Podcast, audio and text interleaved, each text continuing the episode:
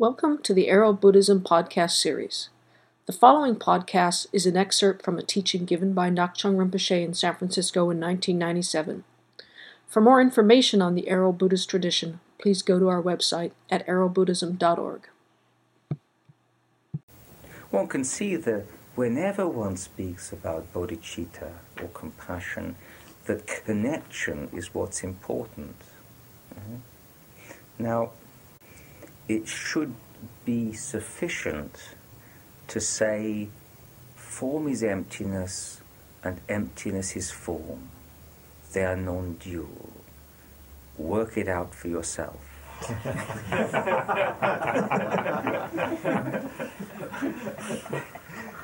right, I think we'll go now. That's, that's, uh, that is actually all there is.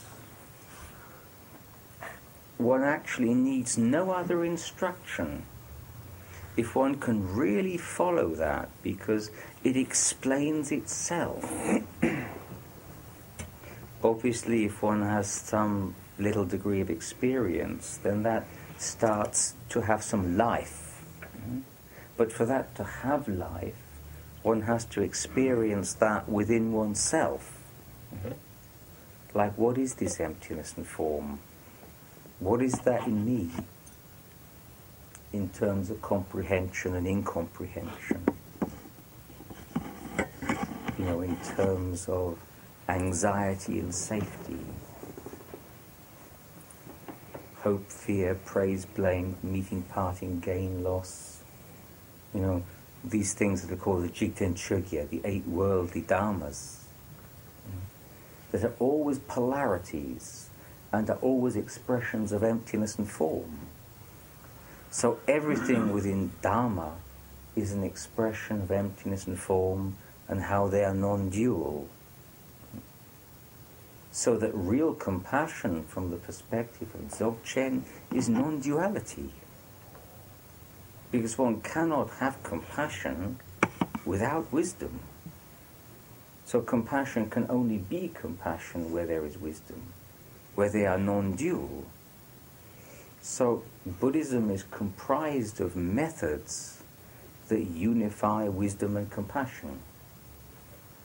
You know, if you want to look at it politically um, as a you know, you know, socio-political construct, you can say that um, when there is sufficient affluence within a society, people become more compassionate. When the level of affluence dips, then people become less compassionate. They start looking after themselves.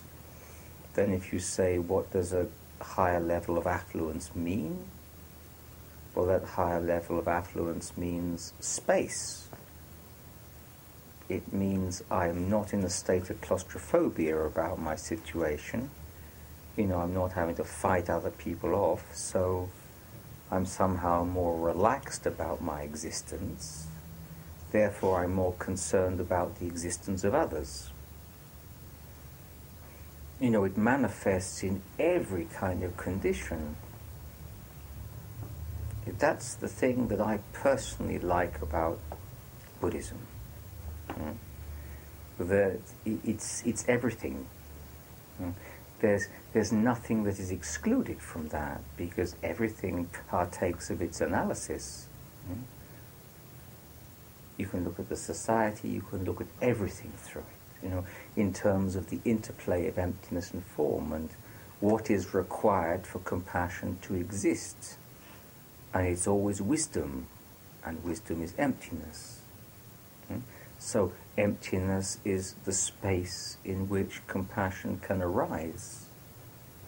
So in order to have compassion then, silent sitting is very important. That is the space in which that compassion can arise. Does anyone have any questions from the first part?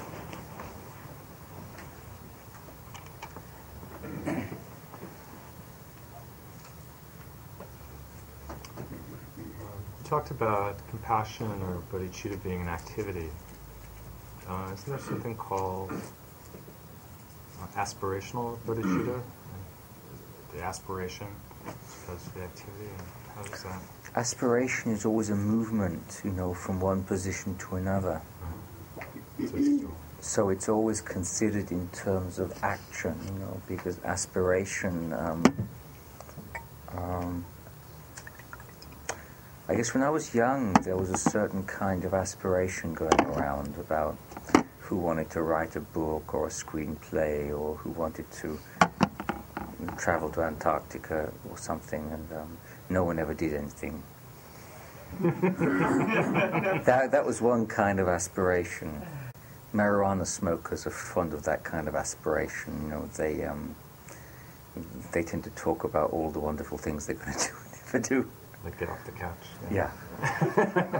so aspiration then, if it's real aspiration, is linked with something, with a direction. You know, your aspiration prompts movement. That's that's really important. But then you know that aspiration has to be really um, connected then with something vital. you know, That to make that aspiration is really important. I think that's very much linked in with um, a kind of a tedious topic that I that I like in particular, but I'm not sure if anybody else likes it. Uh, that's connected with honor. Honor is an old-fashioned term, you know. Um, it existed in societies once, and now it doesn't exist so much anymore um, honor, promise. N- now everything is process. well, I know I said that, but I'm in this, you know, process at the moment, and I, I now don't say that anymore. Mhm. Not that there's anything wrong with process either. And promise can be stupid. know. I can, you know, I can promise something really stupid and then be held by a stupid promise that was made out of ignorance. So obviously, you know, promise isn't the thing and process isn't the thing. Because promise is form and process is emptiness. If someone can really live by process, then that's fine. But you often find people who live by process aren't that open to other people's process. They'll say, "You promised, oh, it's my process now." You know, that's a kind of, a, you know, if process is fine, then everything is process. But you know, I think that the whole thing about honor is very important there with uh, aspirational bodhicitta, because there, the aspiration holds you to something. You know, it's, wouldn't it be nice if I could do something for all sentient beings? Yeah, okay, well, I've made the aspiration now. I'll, you know, go and have another hamburger or whatever I'm going to do, and it's gone. So I think the sense there is that that really means I make that aspiration, I make that promise. That means I'm tied to that, and that is very energetic. Then I really have to do something. You know, if you read history, there are all kinds of very inspiring statements about, you know, what, what people used to do on, on, on points of honor. Mm. Very interesting. And, you know, so we, you, you miss out on that when we get involved with, you know, when we emphasize process too much. So that's very much involved with that kind of bodhicitta. You know, you make a promise but it holds you. Mm. And, and that being held is the connection. Mm. But if, if it's holding you, then aren't you at risk of doing something out of obligation rather than sincere motivation? Oh, sure. Yeah. How do you deal with that? Well, everything is mixed, you know. until you until you are fully realized, everything is mixed. Now, pure motivation is dreadful stuff. It's really terrible business, this pure motivation. I, I hope someone will really beat me up one day if I ever say I have pure motivation.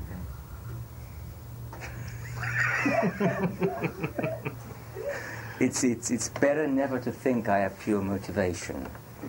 It's better always to try to have pure motivation, but you know, to kind of assess yourself as to whether your motivation is, is pure is, is to enter a paranoid world. Mm-hmm. And then to judge others also on their level of motivation. But if your motivation is always mixed, then it's you think I'm doing my best. You know, sometimes I'm you know, donating merit to all sentient beings out of obligation, and it feels like that. Mm-hmm. That's going to happen. I mean, that's realistic. And then you can say, yeah, that's where I am at the moment. You know, I don't have a lot spare. I'm going to try though, even though I have to you know, force it through obligation because I'm a practitioner, I'll do that. But that's to realize that one moves through many different kinds of circumstances. So sometimes it's obligation, sometimes it's joyful, sometimes it's a mixture. Sometimes it might even be enlightened activity you know, that might just sparkle through. One might just do something just out of the blue and think, whoa, I did that, that was interesting. I've not done that before. You know, I didn't. You know, there was just I let something go just for nothing there. You know, that can always happen. So I mean, you know, there what's important is having a compassionate relationship with oneself. I always remember I, when I lived in Cardiff, there was a doctor uh, who used to have an interest in various spiritual things. And um, he went along to see a lama one night who came to give a talk. And this particular lama was talking about how it's important to care for yourself, to love yourself, you know, you know as a basis, you know, to feel good about yourself. And um, he was very impressed by this, and um, a couple of weeks later, I was giving some teaching at uh, a local Buddhist center, and he asked if he could come along and meet the uh, um, the um, geshe there. It was a, a Gelug center, and um, so we went along. I I I I've known this Gelug um, geshe for quite a few years, and um, so we went and sat in with him and. Um, we had a cup of tea and we had some questions, and uh, the doctor was asking him stuff, you know, and saying, you know, I was really impressed by this lama I heard last week who was saying that, you know, you have to, you know, you have to love yourself. And the Geshe said, oh, no, no. You know, others, you know, you must love others, not yourself. And of course, this really disturbed the doctor. oh dear, there's this big conflict here. So I said, um, I said, um, uh, maybe I should explain something here. He said, you know, I said, um, the Lama who made this comment, I said, um, I think he made it on the basis that, you know, a lot of people in this society don't like themselves. You know? Some people hate themselves. He said, really? He said, oh, in that case, then. but he'd never come across this concept, you know.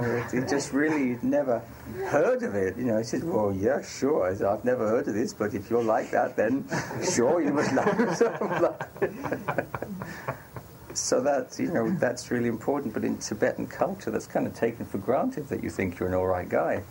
oh, I'm all right, you know. So everything is directed towards other and it was like I was with um, one of my teachers, Kyabje Chimma and Rinpoche in Germany, and he was um, talking about you know, Tonglen, and you know giving a whole teaching there, and I could see the audience looking more and more depressed. and suddenly one woman said, "I can't do this." What is Tonglen? Oh, you know, um, giving away all, all self benefit uh, and taking on the sufferings of others, you know, as, a, as an internal process.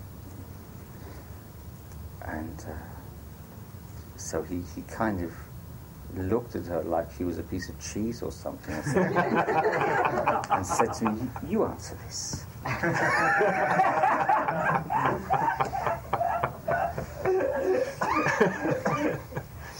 and so I had to explain, you know, that really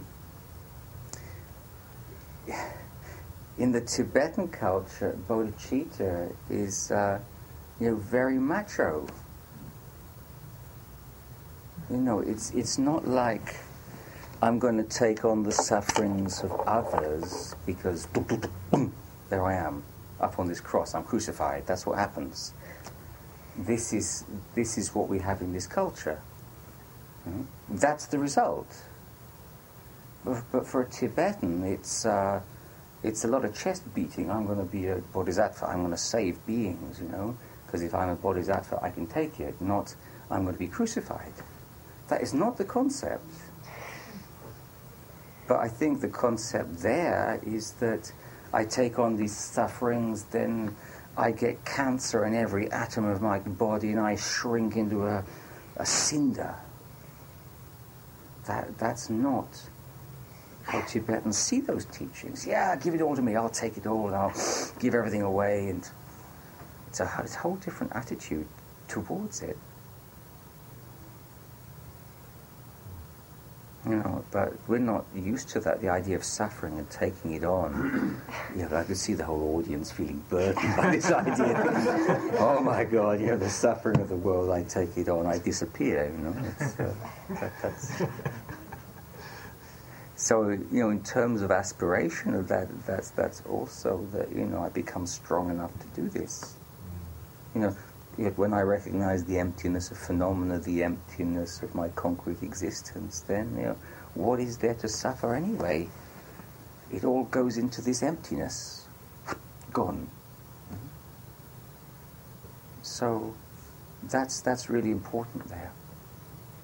You see, Shine or shamatha is really the ground of everything. You know, if you don't have that, then there can be all kinds of other things happening, you know. That's also what, what makes compassion possible, that one creates that space in which one can appreciate the other person.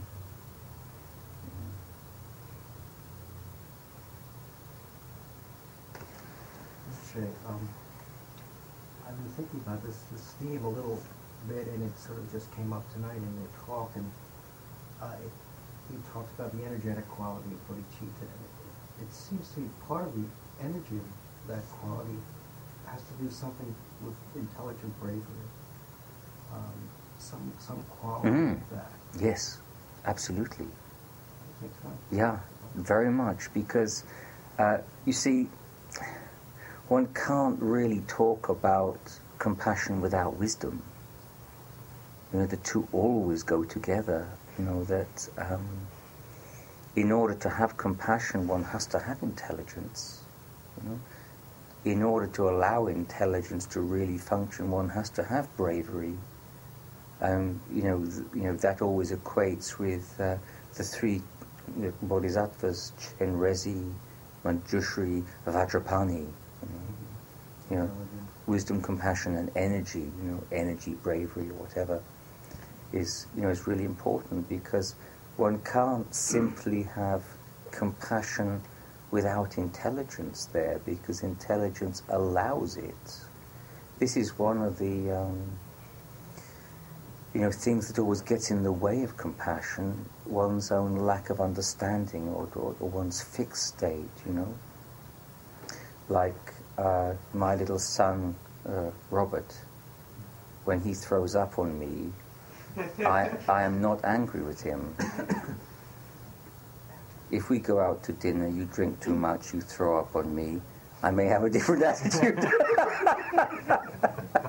because I attribute greater responsibility to you.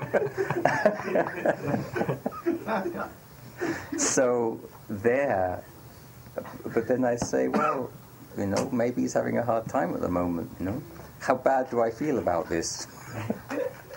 From, but you know, the problem when someone stops being a babe in arms, they become a child, you start to attribute more and more responsibility until someone's an adult, then you assume because someone is an adult that they have your level of responsibility, and if they don't, then one judges them according to some criterion. And compassion is not possible there. We know that um, the interesting thing here that Western people don't like those who are addicted to you know, democracy at all costs is that people are not equal. If people are equal, then compassion can't exist. It's their inequality that allows compassion. Because if everyone is equally responsible for their acts, then how can you be compassionate? You have to judge them. You know what you're doing. Mm-hmm. Uh, you know, this is the whole way the criminal system works. You know, it's not that someone has a deep problem here, which is why they're doing what they're doing. Mm-hmm. So compassion really rests on inequality, on recognizing that. I recognize my son doesn't mean to throw up on my shirt. In fact, he has a habit of uh, whatever you've got on that's clean or new, he throws up on it. He seems to do it almost instinctively. You know, um, it's it's kind of interesting you know, that um, that because people are adults, suddenly they're all equal. Now, when I say that people are not equal, I'm not saying they are not intrinsically equal. They are equal as enlightened beings, as beings. But in terms of their capacity, they are, in, they are unequal. And one has to recognize that and say, what is the condition of this human being who is treating me in this way? I mean, you know, one also finds that, you know, not that I'm a great expert on the Bible, but um, that is a, a, very interesting thing that Christ said, you know, Father, forgive them for they know not what they do. Not, Father, forgive them because I'm a really great guy and I don't mind.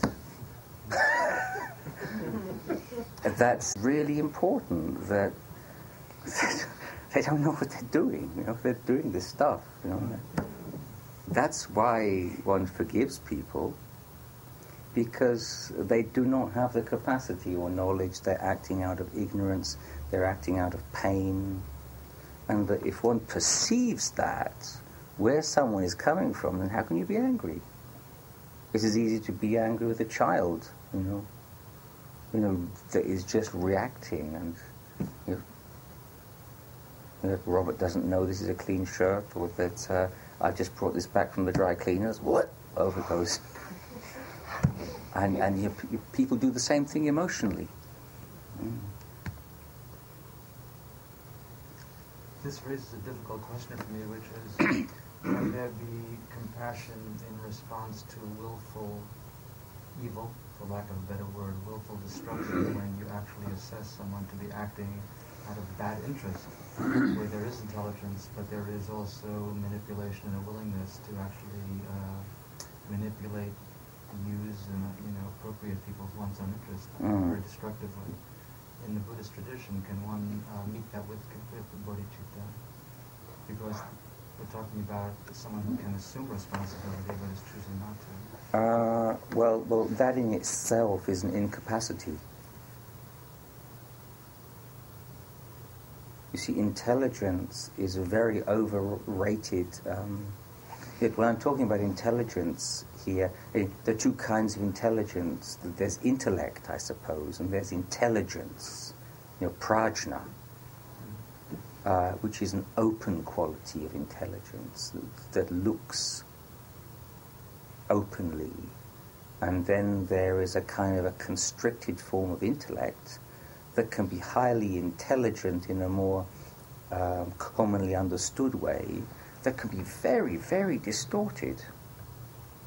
Like uh, in my couple of years of of counselling in Cardiff, you know, of working in a you know therapeutic way with people. Um, I'd met a lot of depressives, and they were all very intelligent. You know, they were so intelligent that they found an answer for everything. So, so the intelligence there itself was sick. So, at, at a level of you know sociopathy, where where someone is uh, apparently very deliberately doing things, there will be a reason for that. And that is that they have a very paranoid worldview. You know, it comes out of paranoia of having to safeguard oneself at all cost. So inside that person, you will find someone very terrified, basically, even though they're hiding it. Now, I mean, one might need to protect oneself against such a person, that's for sure, but. Uh, extreme would be a hitman. Yeah. It would be an extreme inside paranoid mm. view, so that actually would compassion from yeah. from a Buddhist view. Well, sure. I mean, you see that, that I mean, when you actually look at um, whatever I am prepared, you know, to do to you or anyone here, I then have the imagination that that can be done to me. I can't be a hitman without a concept of being a victim of, of a hitman, because that's part of my worldview.